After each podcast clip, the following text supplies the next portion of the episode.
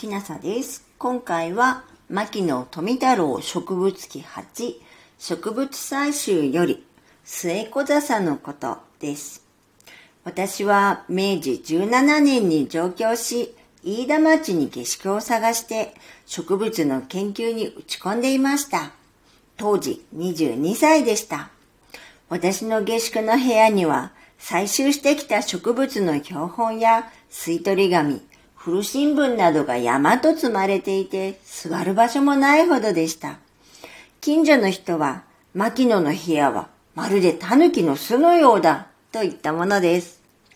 当時の私は自分で言うのもおかしいが、なかなかの美青年で、決して狸の巣の住人とは思えないほど、身だしなみにも気を配っていたものです。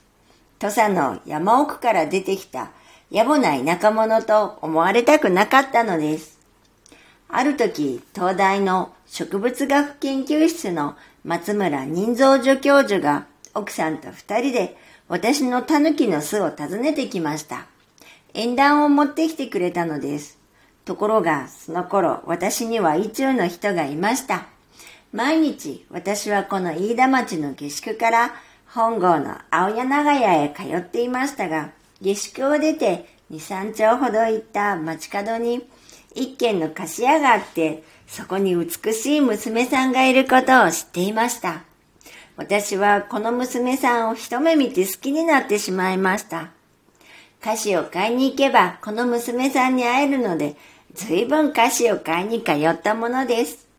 この菓子屋の主人は小沢という人で、小沢家は元彦根藩の藩士という家柄でした。つまり、桜田門外の変で暗殺された井太郎の家臣でした。娘の名は小沢末子といい、なかなかの美人でした。私はこの末子と結婚したいと夢見ていたので、松村助教授の持ってきてくれた縁談をお断りしました。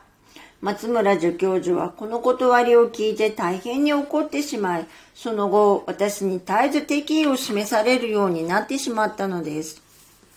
明治23年、私は28歳の時、この小沢末子と晴れて夫婦になることができました。この年は私にとって記念すべき年で、ムジナモを発見した年でもあり、矢田部良吉教授から植物学教室の出入りを禁止された年でもあり、新妻を伴ってロシアのマキシモウィッチ教授のもとへ亡命を決心した年でもあったのです。このロシア亡命はマキシモウィッチ教授の休止により取りやめました。その頃、ヨーロッパに悪性のインフルエンザが流行して、教授もこれに侵されたのでした。結婚当時は財産も使い果たし、貧乏暮らしでしたが、郷里の家屋敷を処分したので、多少の金はまだ持っていました。明治26年に東大助手になりましたが、月給はわずか15円で、かなり苦しい生活でした。そのうち子供が次々と生まれて出費が重なり生活はひどく苦しくなってきました。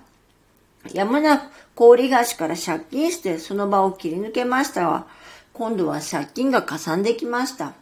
この借金苦の中にあって、家内はよくこれに耐えてやりくりをしてくれ、私は自由に研究を続けることができたのです。ある時はお産をして3日目に借金の言い訳に行ってくれたこともありました。また、ある時は財産の差し押さえに遭い、家財道具の一切が競売されてしまったこともありました。この頃よく大学から帰ってくると、家の前の電信柱に赤旗がくくりつけてあることがありました。この赤旗は借金取りが来ているぞという危険信号で、これを見ると私はしばらく物陰に隠れていたものです。家内は借金取りをあしらうのに特殊な手腕を持つようになり、鬼のような借金取りも家内に言い丸められてニコニコして帰るという風でした。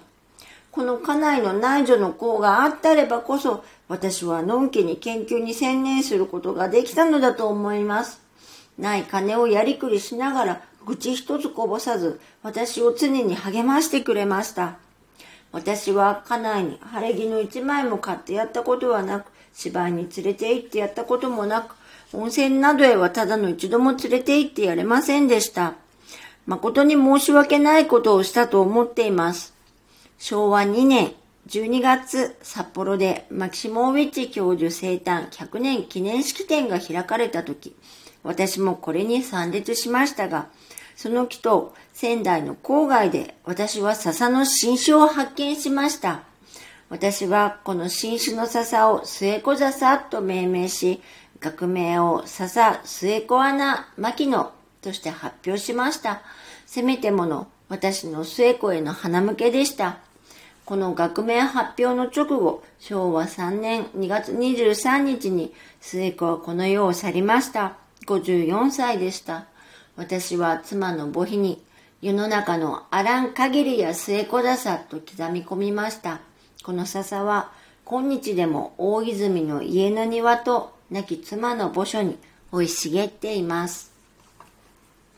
牧野富太郎植物記8植物採集より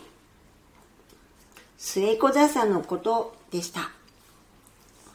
もしあなたが聞いていらっしゃるのが夜でしたら、よく眠れますようにおやすみなさい。